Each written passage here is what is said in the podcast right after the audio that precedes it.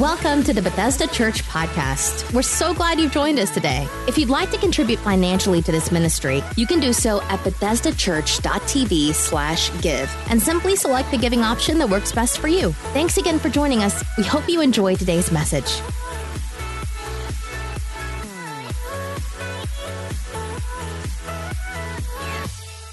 Amen. Good morning once again, Bethesda Church. I'm so glad that you've tuned in online. Last week, we kicked off a brand new sermon series entitled Greater. I want you to take just a minute and type that word greater into the chat box there. Let's everybody get on board for 2022 being our year of greater. Amen. If you believe that right now, go ahead and throw some likes up, type that word in. We believe that God has some greater things in store for us in 2022. We started the series out with a message entitled, When You Don't Like the Person That You Are Becoming. Um, today, I want to pick up kind of where I left off last week, but go a little bit deeper.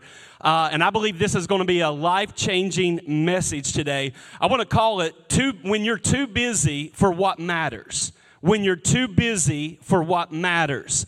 Um, last week, we looked at Matthew chapter number 11 when Jesus said, He said, If you're tired and overwhelmed, He said, Come to me and I will give you rest. He said, Take my yoke upon you and be yoked with me. In other words, what Jesus is encouraging you and I to do is to move at His pace, move at His rhythm. God has a pace for your life, He has a rhythm for your life. And when we get yoked up, with our schedule or religion or our to do list, we end up losing our rhythm and we end up losing our pace. Now, if you notice, I've got uh, a treadmill on the platform with me, and I'm going to ask that my help go ahead and make her way up to the platform. Um, and in your house there, you need to give Emma Toller a big thumbs up as she comes. Uh, for the people, the worship team and tech team, let's give her a hand um, that are helping me make today possible. But I'm going to ask Emma if she would to get on the on the treadmill for just a second and let me set this up.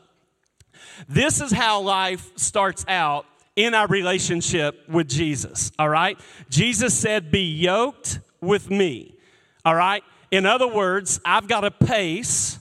She's got a pace. I think Jesus probably walks a little faster than that.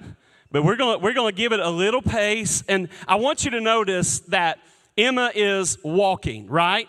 Um, all throughout the Gospels, uh, as I'm going to show you today, Jesus was always walking to wherever he was going. And, and he encourages us to come and follow him. All right, I've got a rhythm, I've got a pace for your life. This is how it starts out. We're walking with Christ. Life is good. Uh, we, we love Him. We know He loves us. We got a rhythm. We got a pace. We're just walking through. Um, but little by little, if you're like me, little by little, life starts happening. Y'all, y'all know about life happening, right? Maybe you get married, you get a new job, you maybe you have some kids uh, and how many know kids come with diapers and braces and ballet and dance and uh, soccer games and all these things? And so life starts happening. And if you notice that Emma's pace is picking up, and I think for a lot of us, we start out and we got a nice rhythm, we got a nice pace, but as life starts happening and different relationships we get connected to, and new jobs and new responsibilities, and all these things begin to happen. Now we've got a mortgage, and now we've got a car payment, and now we got medical bills, and, and now we've got more responsibility at work, more responsibility in the church, and our pace without us, watch this, a lot of times it's happening without us even noticing. Check this out. And before we know it, as life is happening, we end up, we're not walking with Jesus, but we are sprinting. And how many know that when you're in this mode, when you are in this kind of pace, it's hard to be and hard to do everything God has for you. And so, what, what do we do? We try to squeeze in a little bit more. We try to be a little more efficient, but it's hard to squeeze more in when your life looks like this. Emma, can everybody give her a big God bless you? I'm going to slow it down for you. I told you I wouldn't keep you too long. Look here, we got you. There we go. Thank you, Emma. One more time, give it up online for Emma the, the thing is is that life picks up pace many times without us knowing it and it's not just being the rushed part of our life i wonder how many of us would occasionally say that we're often disappointed with the way that our life is going because of the pace, because of the intensity. Sometimes we start to think that something is missing. You start to think, I don't have time to do the things that I want to do. And maybe even worse yet, I don't have time for the people that I love the most. And you may start to ask, is it really supposed to be this way? Is this what I signed up for? Is this what my life should look like? And I want to make a statement that I think will drive a, major point home today the greatest enemy to the life you want may be the life you're living. I want to say that one more time. The greatest enemy to the life you want may be the life you're living. What if you're just too busy for what matters most? Now, this message, I'm going to be real honest, it's difficult for me to preach because this is a struggle I have. I am driven. I like to feel accomplished and productive and successful. I, I, like all of those things. I have a hard time sitting still. My wife can attest to that. Uh, I, I, feel like I always need to be doing something unless there's a, a football game that's on that I really want to watch, but my team is not in the playoffs. If your team is, God bless you. My team's not in there. So uh, I don't really have a game that I have to watch. And uh, I, I enjoy sitting down with a cup of coffee, but it's usually as I'm writing a message or planning the calendar. I like to do some work while I'm sipping on my coffee. And, and so uh, I, I, may have been at one point in my life, I may have said this um, the devil never takes a day off. So I'm not going to take a day off until one of my friends said, the devil shouldn't be your model. Some of us, we make statements like, I'll rest when I get to heaven. We, we make comments like that because our life is moving at a pace. Because the truth is, we all have places to be, we all have jobs to do, we have bills to pay. We have kitchens to clean. We have kids to raise. We got news to read. We got biased news to read so that we can get mad and post about it. We got yards to mow. We got dinners to cook. We got clothes to buy, clothes to wash, clothes to wash, clothes to wash. There's five people in my house. Clothes to not wear anymore, and now clothes to buy because of the clothes we don't wear anymore. We got photos to take, captions to write, Netflix shows to binge watch. And because of the pace of life, we find ourselves going faster and faster until our life is sprinting out of control. We just don't have time. We don't have time.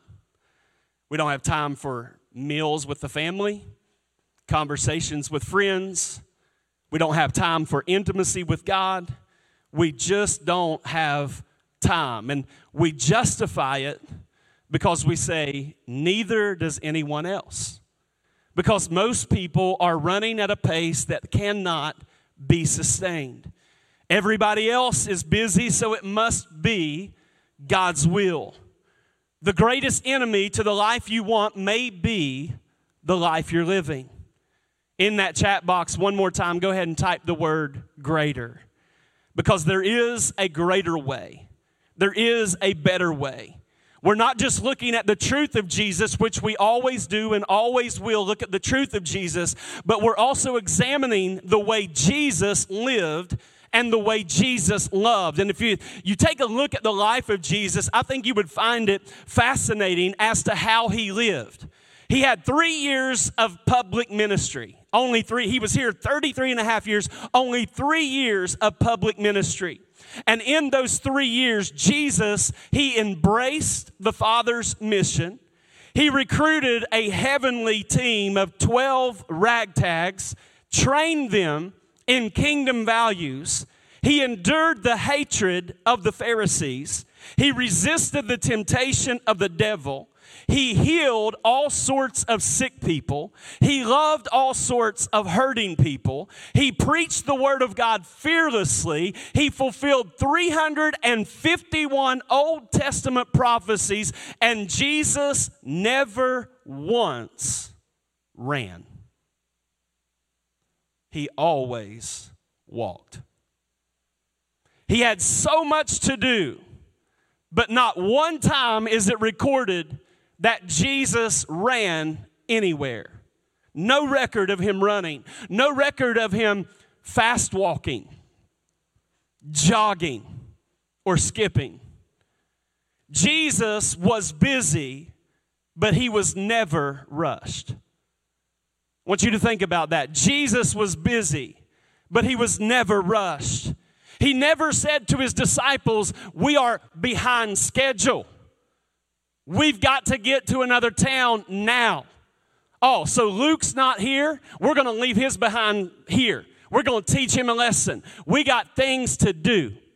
Not one time did you see Jesus in a rush. He's busy with important stuff, but he was never rushed, watch this, on the inside. He was never rushed on the inside. And many of us, we are rushed on the outside, but it's because we are rushed on the inside. He was busy with important stuff, but he was never rushed anywhere he went. Yet, most of us, if we're being honest, we feel rushed. We feel overwhelmed. We feel stressed. We're, we're maxed out. We don't have any margin. The question is, is are you following Jesus? Because if you are, he has a pace and a rhythm, and it doesn't look like you being exhausted, burned out, or worn out. If you believe that even in your house right now, you ought to give God an amen and a praise right there. I want you to look at this scripture from Mark chapter 2, verse 14. It says, As he walked along, I love it, as he walked along. This phrase is used over and over in the Gospels.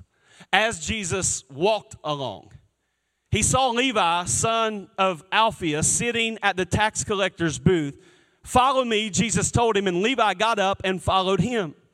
And this is interesting because over and over again we see Jesus walking along. He never ran, but he walked. He was busy, but he was not rushed. I want you to think about Levi because Jesus said to Levi, He said, Follow me. And the Bible says that Levi got up and he followed Jesus. He followed him. Um, he in, in other words he he had to move. If you're following jesus you've got to move at the pace of jesus which means that you can't get in front of him and you can't lag behind him if you're following. It meant that levi had to start walking in step with jesus. See if we follow an unrushed jesus we should be living a unrushed life I'm going to say that again. If we follow an unrushed Jesus, we should be living a unrushed life. The truth, though, is that many of us are living a life that looks different than the life of Jesus. We find ourselves on the treadmill of life. We find ourselves running. We find ourselves stuck. What I would call, I'm almost scared to get up here. I don't know if it'll move on me. Um, we find ourselves stuck, and, and some of us, we even say things like, you know, my life feels like a rat race. My life feels like it's spinning out of control. Like I don't have any control. I, I can't make a left turn, a right turn. I don't have any margin, Pastor Chad. I don't have time for the things that I really want to do or the things I really need to do. Matthew chapter 11, from a totally different angle the message translation. Jesus said in verse 28, He said, Are you tired, worn out, burned out on religion? Come to me, get away with me, and you'll recover your life. I'll show you how to take a rest. Walk with me and work with me and watch how I do it. Learn the unforced rhythms of grace I won't lay anything heavy or ill fitting on you. Keep company with me, and you'll learn to live freely and lightly. Jesus says, If you'll get away with me, I'll help you recover your life. Jesus called into the ministry and spent 33 years on the earth, and he was called to be perfect, and he was called to save the world by giving his life. And he walked 30 years before he started the public ministry. And it's fascinating to think about what Jesus did because before he began the ministry, he was baptized by John the Baptist. And when he was baptized, the Bible says the heavens opened and the Holy Spirit descended upon him in the form of a dove. And the Father spoke and said, This is my Son, and in him I am well pleased. And he, he's giving Jesus affirmation before the ministry even starts. And the first thing Jesus does, after this public announcement of his ministry. The first thing he does is not heal somebody or perform a miracle or bring a lost soul into the, a relationship with Jesus. The first thing Jesus does is that he takes a 40 day sabbatical. The Spirit leads him into the wilderness, into a dry place for 40 days to be strengthened by God and to learn how to fight off the enemy. And it was there that his identity was solidified in who God called him to be. It was 40 days alone with God. And now it's time to do miracles. And in his first miracle, I find it interesting that Jesus performed his first miracle not in a church building, but at a wedding. We're talking about the Son of God. We're talking about the Messiah, the Savior, busy, called to save the world and live a sinless life, yet he had time to attend a wedding. The Bible, very, very interesting that Jesus did not big time the people at the wedding and say, You know, I am the Son of God. I really don't have time to hang out. But the Bible says that he stayed until the very end of the wedding. And when they ran out of party juice, you smiled in your PJs, I know you did. When they ran out of party juice, what does Jesus do? He doesn't say it's time to shut it down. He says, let's get some water pots so that I can turn water into wine. I want to keep this party going. I want us to enjoy one another. He was busy but never rushed. On another occasion, a synagogue leader came to him. His name was Jairus. And he was an important guy, but he's freaking out because his little girl is sick and at the point of death. And he gets to Jesus and says, Jesus, I need you to come heal my little girl. She's going to die. And Jesus said, Okay, I will come see the little girl. But while he is walking, he's not running, while he's taking his time, getting to this sick little girl, there is a, a woman that comes to Jesus who has been sick 12 years. And Jesus stops on his way to heal one little girl and gives his undivided attention to a woman who has been sick for 12 years. And he heals the woman, but in the meantime, the little girl dies. Now, I'm a dad and I wouldn't be real happy, and I'm sure Jairus was not happy that Jesus took his time getting to his sick little girl. But what Jesus taught him is that I don't have to be in a rush because time is in my hands. And he healed the little girl anyway as he's walking along. He's always making a difference. You can even look at his transportation choice. He's the Son of God. If I'm going to ride in on an animal, I'm going to ride in on a horse. Not just any horse, probably a white horse. It's going to be a fast horse. But what does Jesus come riding in on? A donkey, a walking animal. There ain't no donkey in the world in a rush. You won't see Eeyore run a red light. They are not in a rush. As Jesus walked, if Jesus was never rushed, then why is your life always rushed? If we're following an unrushed Jesus, we should be living an unrushed life. Many of us can't say that we are. And I'm not a counselor. You can type that in the chat. PC's not a counselor. But I am a pastor. And I have been doing this for a long time. And what I have learned about people that their life is spinning out of control. It's at a pace and a rhythm that they cannot keep up with. What I have learned is that we are either running from something or running to something. We are running from insignificance and running toward acceptance. We are running from a past failure, running from what someone said about us, running from insecurities, running to prove someone wrong. We are running from hurt, running from abuse, running to a relationship, running toward popularity, running toward being liked. The problem is for most people in today's culture is that you're chasing a life that even if you find it, it will leave you empty. What if the greatest enemy to the life you want is the life that you're living? Well, Pastor, that sounds good, but I can't slow down. I can't quit. I've got stuff to do.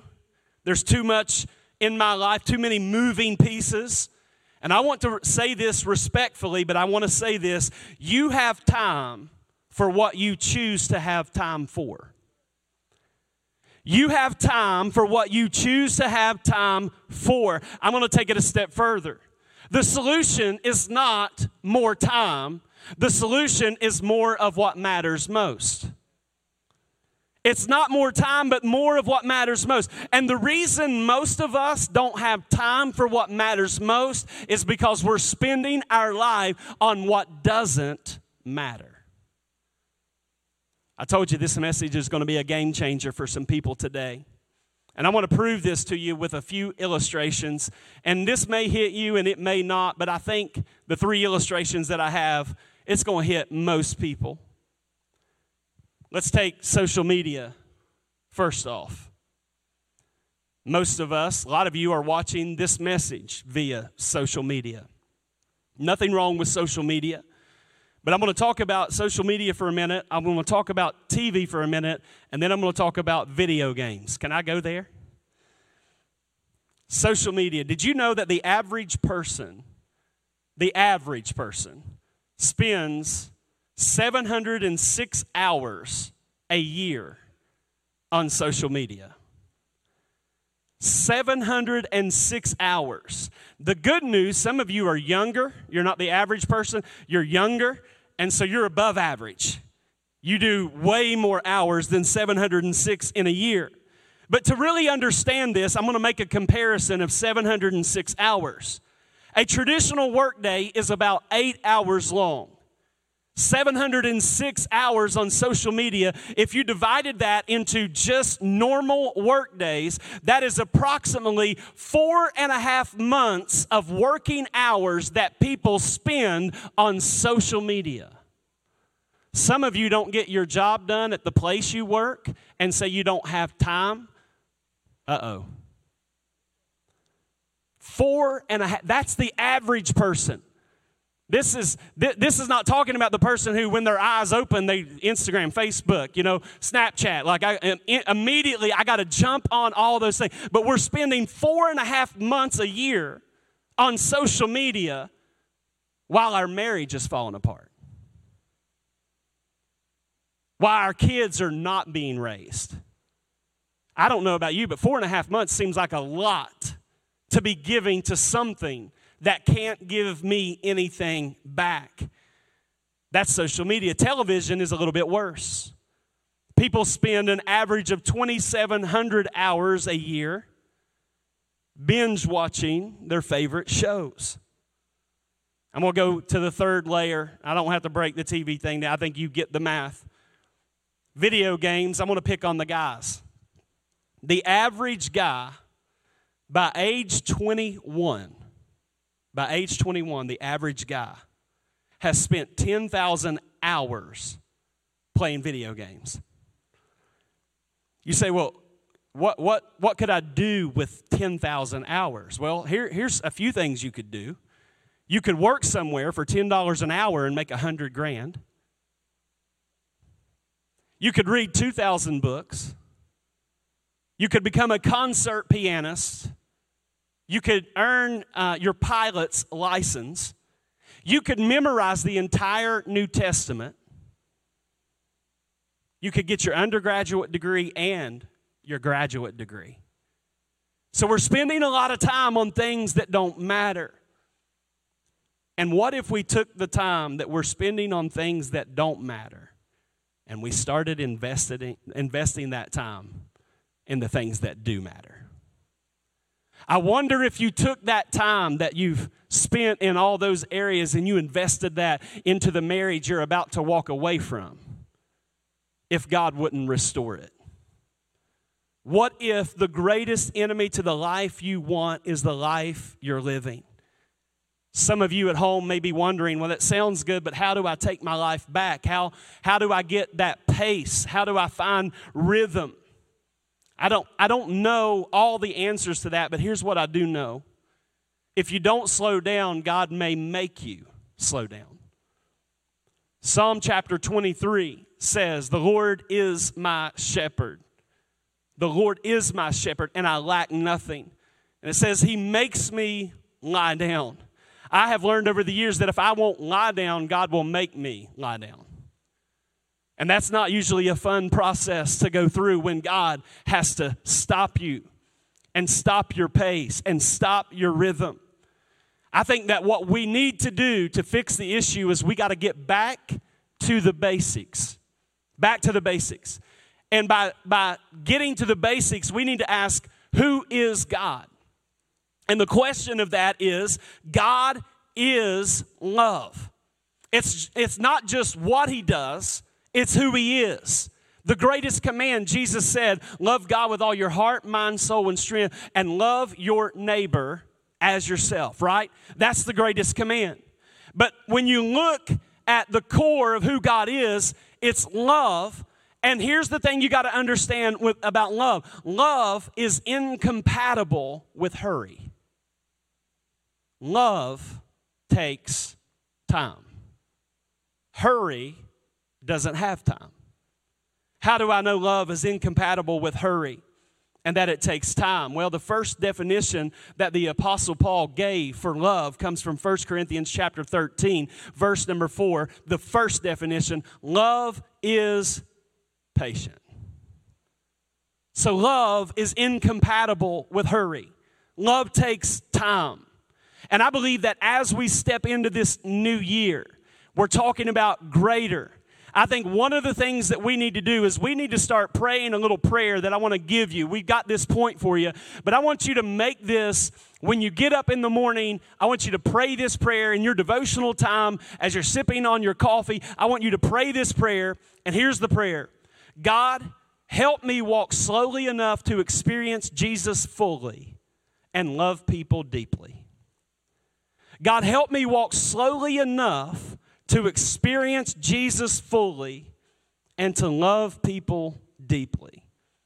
As you make that a part of your day, as you make that a part of your year, I believe that God is going to do a deep work in all of us. I believe that for some people, God wants to do a work of healing in you.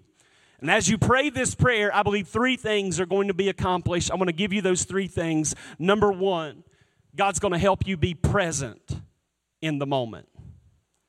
Present in the moment. The truth is is that many times we are present physically, but we are not present mentally. That God would help us to put down our phone long enough to engage with our children, with our spouse, with the people that we love.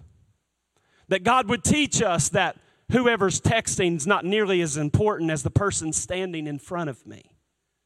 That we would not just be present physically, but we would be, we would be connected mentally, that we would be present in the moment. When, I, when I'm present in the moment, I start seeing needs in the lives of people that previously I was too busy to even notice. It's amazing what God will show you if you'll take time to listen. You got to be present in the moment. Why did Jesus heal so many people and perform so many miracles while he was en route to do something else? It was because he was always present in the moment. Some of us need to stop saying, Hey, I'll pray for you.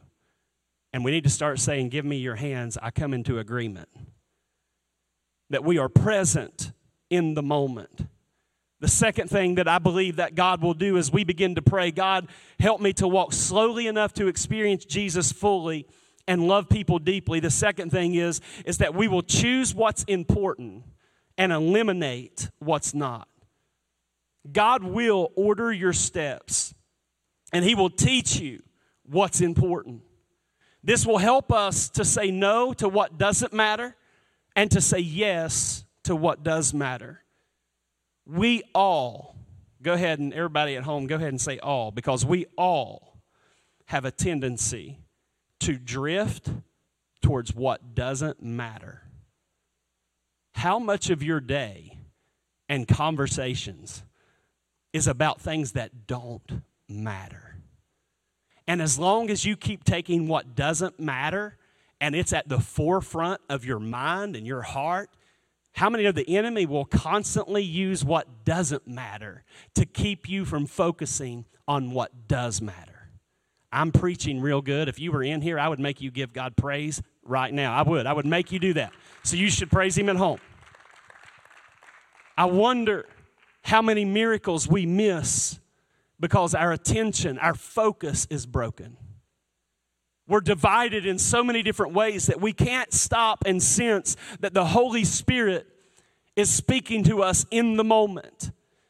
See, when I'm choosing what's important and eliminating what's not, I'll start saying no to things that don't matter, yes to things that do matter. And listen, just because you say no in one season doesn't mean that it's a no forever.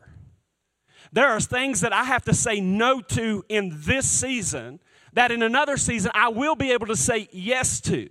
But right now, it's not the priority, so I got to say no to it in this season so that I can enjoy it in the next season.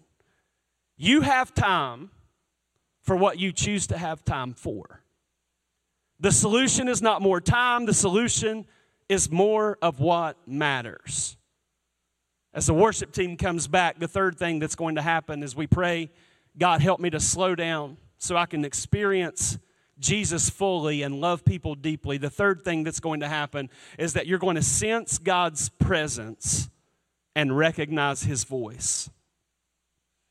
This is going to help you that when you're in conversation with people, not to just cut the conversation off, but it's going to help you to dig a little deeper, to ask a few more questions, to be willing to pray for that individual as Jesus walked along, every person that Jesus loved and every miracle that Jesus performed, he did it while he walked. Jesus was busy, but he was not rushed.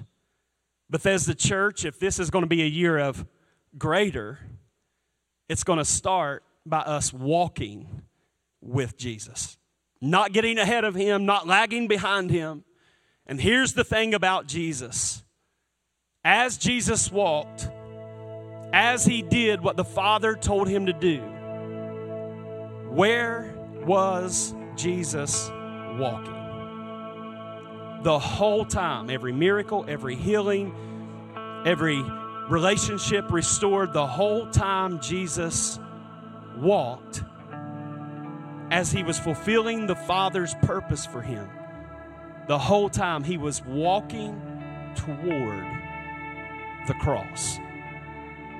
He was walking toward laying his life down for you. Miracles along the way, but walking toward the place where he would lay his life down. It's a powerful thing to really understand that step after step, moment after moment, he was walking toward the cross. Imagine with me for a moment if in an angry, hurting, and divided world, if there was a loving, caring, and united church walking slowly enough to engage with those who are far from God, to show them the love of a God who stepped out of heaven, came to earth in the person of Jesus, and lived a sinless life and walked all the way to the cross for you and for me. And here's the, here's the catch if you're following Jesus, you got to ask, where are you walking? You're walking to lay your life down for something more important. You're walking to lay your life down for something more important. I wonder, by the power of the Holy Spirit, I wonder today who may be watching this and the Holy Spirit is speaking you, to you right now and He's showing you areas that you need to lay down for something that is much more important. For those of you that are watching this and the Holy Spirit is dealing with your heart, and you know this is a moment of truth, it's a moment where you need to confess some things to God and you need to allow Jesus to come into your heart and to save you. Listen, I want to lead you in this prayer if I'm talking to you and you need to give your life to Christ. And I want you to let our moderators know that you're making a decision to follow Jesus today. It's as simple as saying, Jesus, I'm not going to follow my way any longer.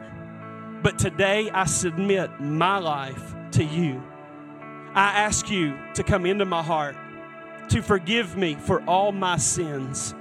Be my Lord, be my Savior. I want to follow you, Jesus. And if you prayed that prayer, we believe that you have been born again, as Jesus told Nicodemus. You have been born from above, born for, of heaven. You are now a citizen of the kingdom of God. We are walking, church, to lay our life down for something more important. I want to reiterate a few things. The answer, please hear me, the answer is not more time, it's more of what matters. You have time for what you choose to have time for. And God, we are asking in this season that you would help us to walk slowly enough to experience you fully and to love people deeply. I'm going to ask that my stage hands come on out, and if you would remove this treadmill and this table, I'm going to ask them to remove that before I bring the worship team out. But right there, wherever you're watching this, I want to take a moment. And I just want to minister to you by the power of the Holy Spirit and say to you, your life does not have to feel like it's spinning out of control. That when you feel confused and worried and anxious, you have to understand that is not God. That is not the Holy Spirit.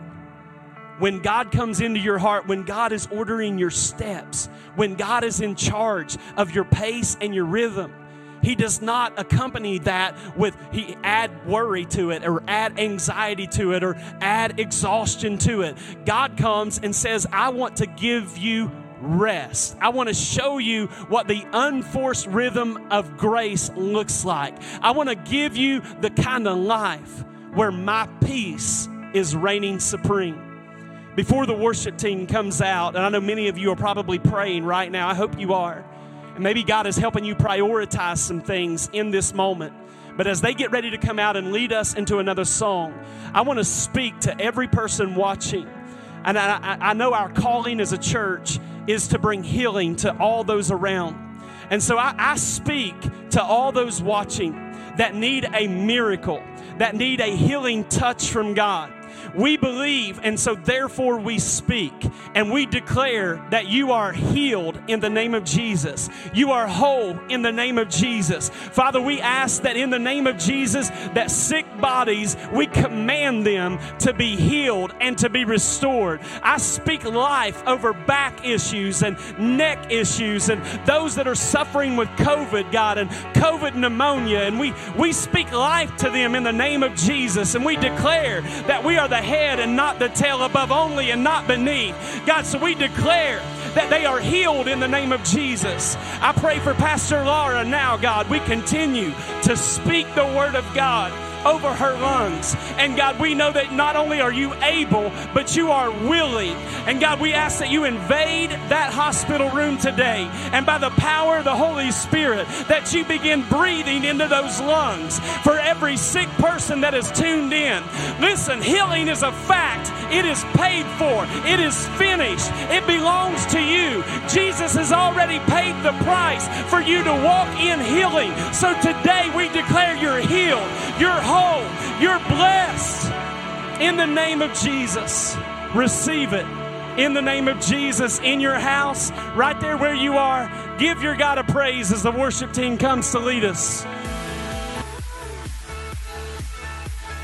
Thanks for listening to this week's message from Bethesda Church. We hope you'll stay connected by following us online. You can find us on Facebook, Twitter, Instagram, and our website, BethesdaChurch.tv. Thank you for joining us and have a great day.